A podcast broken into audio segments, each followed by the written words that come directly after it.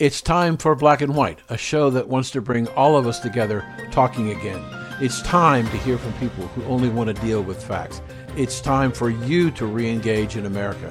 It's time for Dan and Daryl. Welcome back. Joining us today is a very special guest, very timely, Allan Parker, who is the president of the Justice Foundation. And more important, not that that's not an important job, but more important is that he filed some of the original briefs in Roe versus Wade. So it's an honor and a pleasure to have you here. Welcome to Black and White. Thank you. And I, I do want to just say I filed the briefs to overturn Roe v. Wade starting in 2000s when I represented Norma and Sandra, the Roe of Roe v. Wade and the Doe of Doe v. Bolton. But I wasn't in the original way back in 1973 but we've tried to reverse that original case, right. uh, acting on behalf of Norma McCorvey, who was the Roe of Roe v. Wade. So, if I might, um, there's been a tremendous amount of, of misrepresentation on the part of the left as a result of this ruling. And I thought I would just throw out a series of questions and give you an opportunity to help educate uh, my audience and the rest of America. Question number one The left says that it was a constitutional right to have an abortion. Um, I don't believe that's true. So who's right, the left or me? Well, I think you're absolutely right. And I would say Justice Alito is right, who makes that exact same point in the Dobbs case, which came out on Friday, reversing Roe v. Wade which was just an opinion of the Supreme Court. And opinions of the Supreme Court are not the Constitution. The court has reversed itself over 200 times in our history. They're just men. They do their best. They're very intelligent, well educated, but they're not infallible. And as they make clear in this decision, there is absolutely no right to abortion in the Constitution, no mention of the word abortion, and no history of abortion until about 1968 in America. Uh, and so that the reason that's important, when you have a judge who's following the Constitution, it's a written document, and a true judge should follow the written meaning as adopted by the people at the time it was adopted. That gives us the legitimacy of being a government of the people, by the people, and for the people. But if a judge says, and some of them have written this, I call these usurping judges, the liberals, the left, as you call them, they say the Constitution means what we say it means. And because we're enlightened individuals and we know best, we'll make the Constitution say what we want it to mean. That is actually an oligopoly where you are ruled by a few people rather than a government of the people by the people. So you're absolutely right. And I urge people to read the opinion for themselves. You can find it on the web many places. He documents it extensively, all of the error and the bad history and some outright misleading statements in the original Roe v. Wade decision. So, Allan, let me ask you uh, a, question. Um, I have not been able to read the, I guess it's a 59 or 60 some page document yet. How close does the final opinion parry against Judge Alito's draft? Well, I'm happy to say that the intimidation tactic of leaking the document did not appear to weaken it at all. If anything, it strengthened the document. Most of it is exactly the same. He did put a few responses to John Roberts' concurrence and uh, some responses to the three, the three dissenters. So if you remember, the leak was when he just wrote his own opinion and that was circulated. And then other judges will say, well, this is what I'm going to write. So he didn't really change a thing. He just added some responses to the critiques of the other judges. So, so Allan, um, I I'm not an attorney. I I I didn't play one on television. I'm a, what I call as a practicing attorney. Is I practice to try and figure out what the hell's going on. But I want to ask you this. It, it seems to me now I I've had in my career opportunity to talk to many people of your caliber uh, about the court and over the years and and um, there was a, a, an attorney who had was quite prominent that I interviewed and and he talked to me about one of the secrets of the court and I was thrilled. What is the secret? He said most Americans, the vast majority of Americans, do not understand the protocol of what happens in the court. I said, okay, I'll, I'll agree with that. I don't. He said, typically what happens is that when a when the court decides it's going to take a case, the clerks compile a great deal of evidence for and against, circulated to the nine justices so that when they go into the quote public hearing, they've already been briefed with a lot of information that has already begun the process for them to formulate their opinion.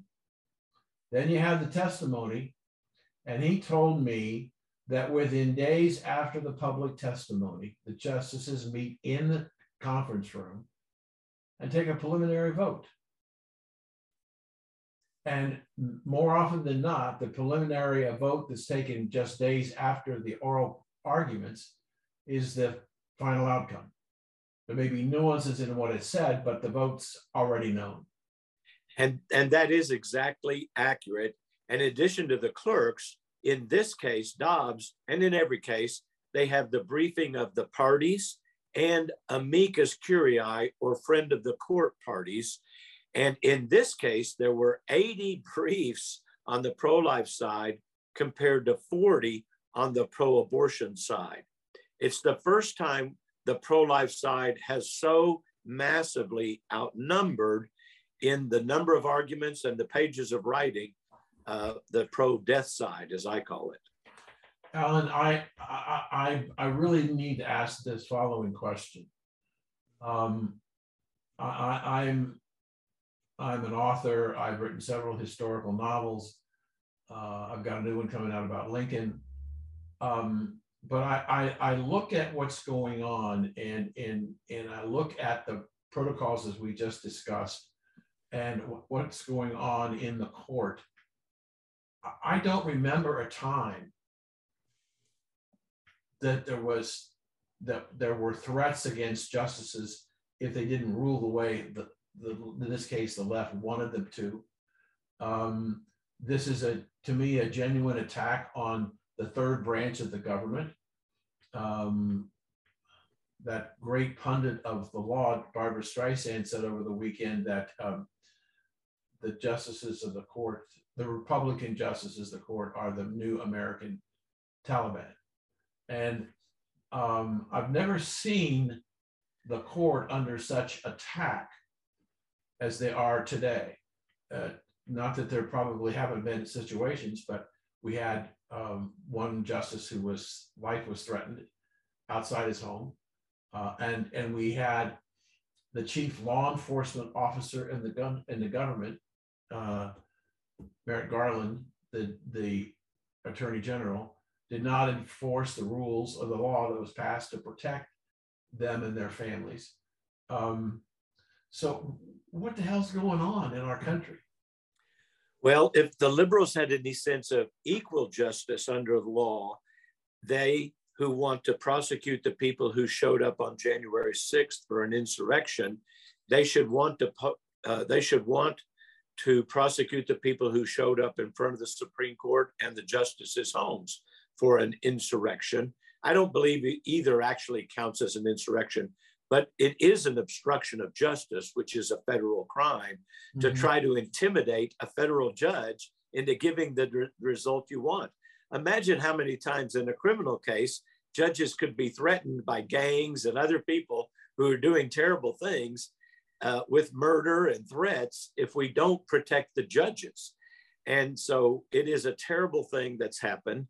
it is a sign of the deep, dark division.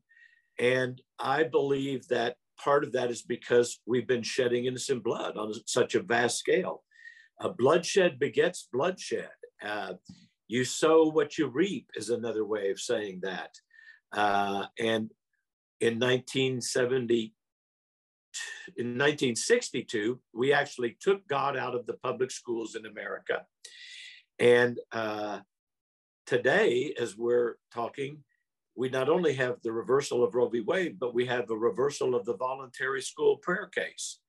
A coach Joe Kennedy was fired for praying just by himself on the football field because he was a coach and taking a knee, which many people have done in this country on football fields. He was fired for it. The Supreme Court said, no, you can't do that. But I believe in 1962, they took God out of the schools and we began to see bloodshed in the schools in 99 in Columbine. And we began to see shootings across the country. But I believe that partly, and I'm going to say this carefully, just think about this God sees the killing of innocent children every day in abortion clinics across America. He knows that these are children made in the image of God and they're being destroyed. And the Supreme Court has admitted that abortion is the taking of an infant life and it has devastating psychological consequences.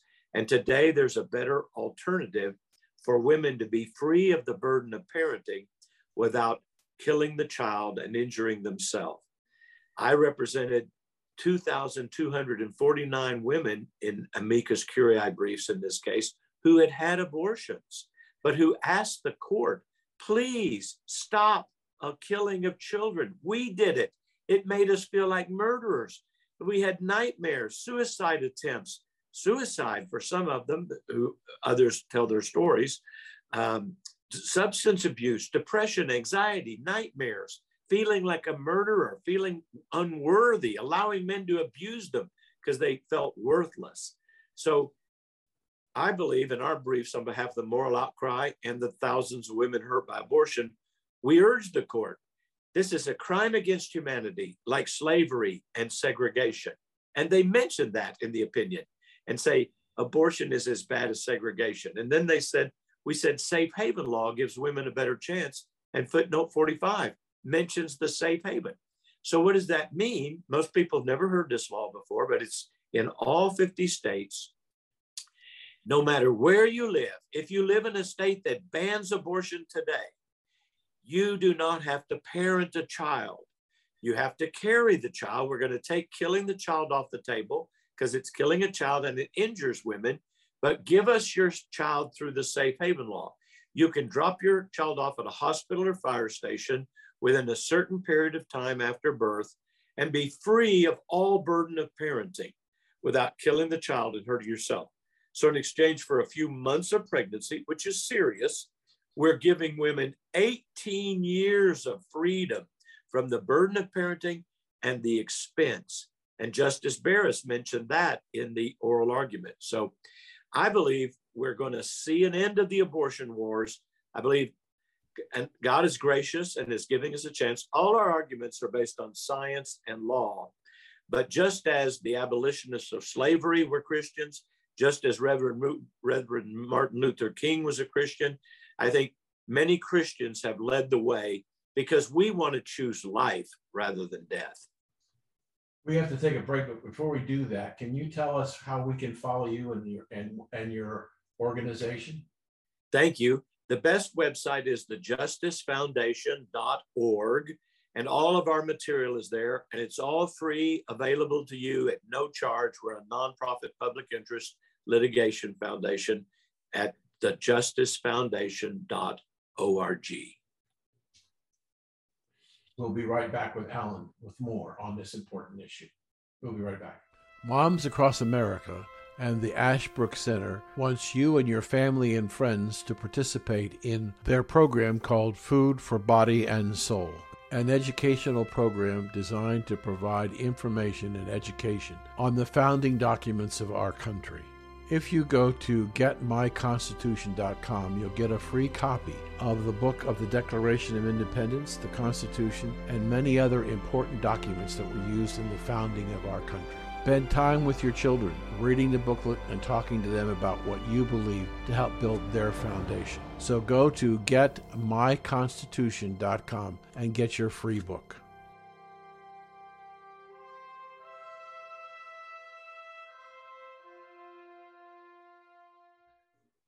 Welcome back, and we're having a fascinating conversation about not only Roe v. Wade, but um, other things in the law. I want to ask you uh, to start off this new section. I want to ask we're speaking with Allan Parker, who is the president of the Justice Foundation. Allan, is the the violent reaction to the, the decision of the court a function of a decline in the respect for law as manifested by the respect for the decline in the police officers?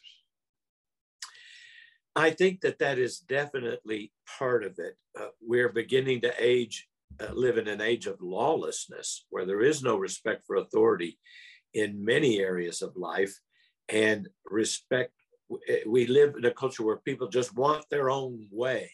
So i agree with you 100% i will say this underlying thing that might not be as obvious but i believe that part of the great anger on the other side on the abortion issue is a suppression of the conscience by people who have participated in abortion and don't want to hear that it was a wrong thing to do. Mm. Uh, they feel judged, they feel condemned.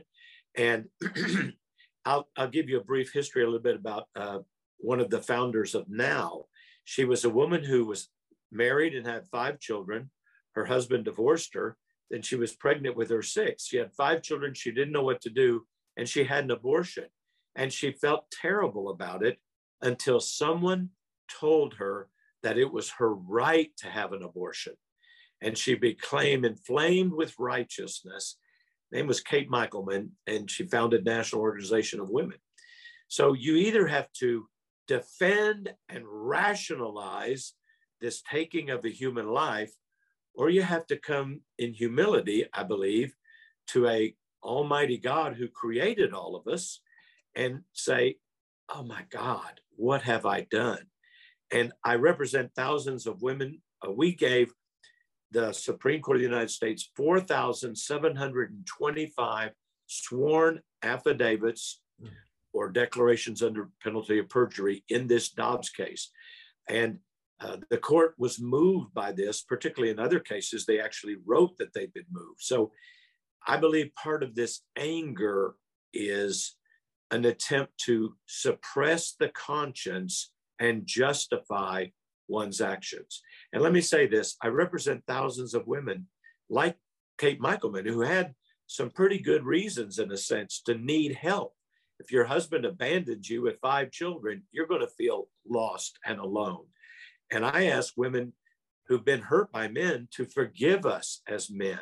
And I often apologize for the things that men have done to women in this country. And ultimately, I will just say this. Um, again, our evidence is scientific and legal, but I on our website, operationoutcry.org, if you're a woman who's had an abortion, no, Operation Outcry is one of our sites, but you can get to all this through Justice Foundation. But on there, click on Operation Outcry. If you're if you've had an abortion and you want the court and legislatures to know how much abortion hurts you, you can give us your testimony we're going to collect these for all the state battles that go on now. We'll give your testimony while protecting your identity to courts and legislatures like we did to the court. So if you know the truth and you've ready to tell the truth, go to our website and give us your testimony. If you still need help and healing, there's been an explosion of abortion recovery programs across the country women have had to find healing for themselves because psychologists and, and counselors are telling them when they say, I feel terrible about my abortion, don't do that. Don't say that. You did the right thing. You had to do it because the counselors have participated in it. it it's uh, and normally counselors would tell you you never say anything like that to a client, but because you get that kind of reaction when you see counseling causes complicated grief and all of the things. So we have those resources free available on our website as well. So I urge women to go there. Amazing, absolutely amazing.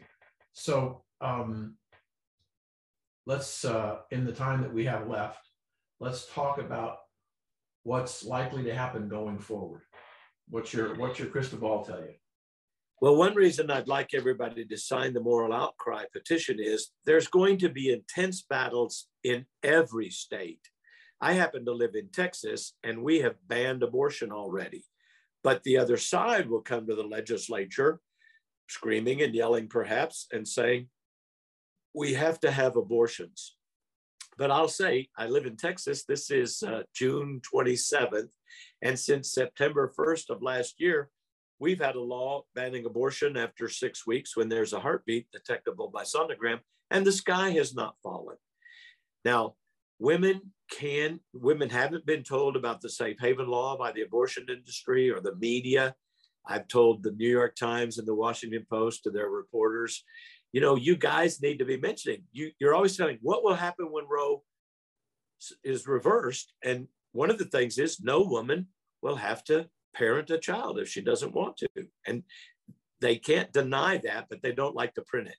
So I believe every state, if you sign the petition, you'll join the Army of Justice.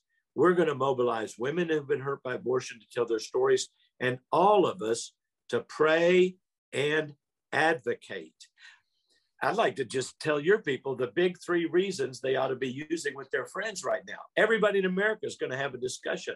I had one with a bus driver on Saturday uh, when we were on a bus.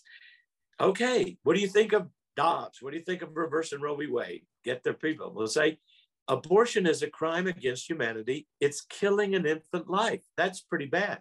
But you must want to help women. And that's an understandable, compassionate thing.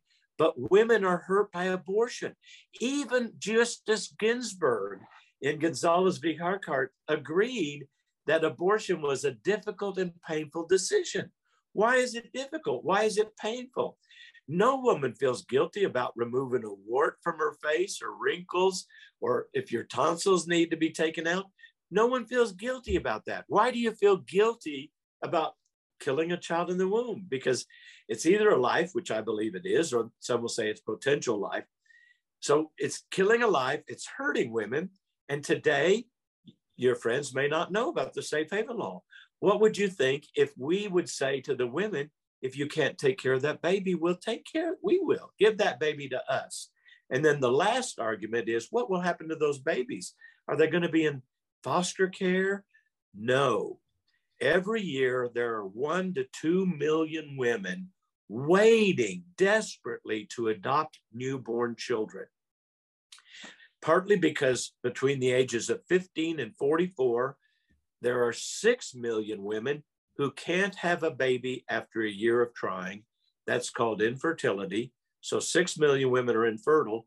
After a few years of trying, 1 to 2 million of them say, I would love to be the mother of a baby. So this is the love, love, love solution, Bill. I just kind of wrap it up so your audience members remember it. It's killing human being, it's hurting women, and there's a better alternative through the safe haven law. That's pretty simple. And I think once people get their minds wrapped around it, we'll be able, within five to seven years, to ban abortion in most states. So I, I want to pursue just a little bit of direction change in, in the time we have left. Um,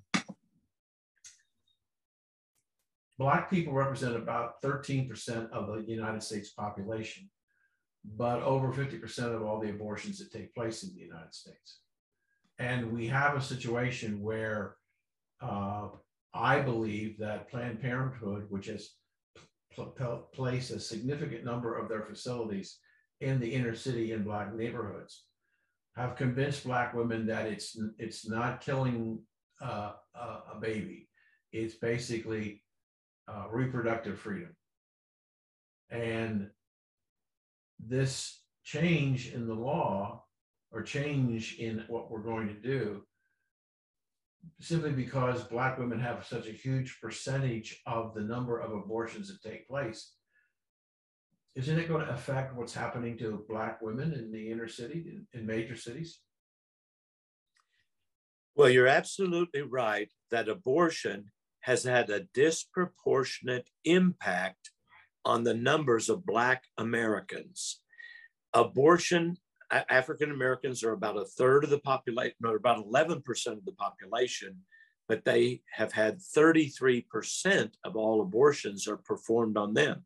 So, in my opinion, Planned Parenthood is the most effective racist organization in America.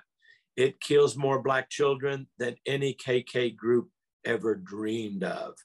And that their founder margaret sanger was racist so they have a history of racism and they've admitted that in the new york times this year. They disproportionately kill black children and they admit that. And then their own employees in the new york times this year accused them of being racist today in their employee practices and everything. So um, i was with a black woman this morning who said that she hoped and prayed that this disproportionate killing, now that it would stop, would help end a, a, an end to the crisis of families and violence and bloodshed in the Black community.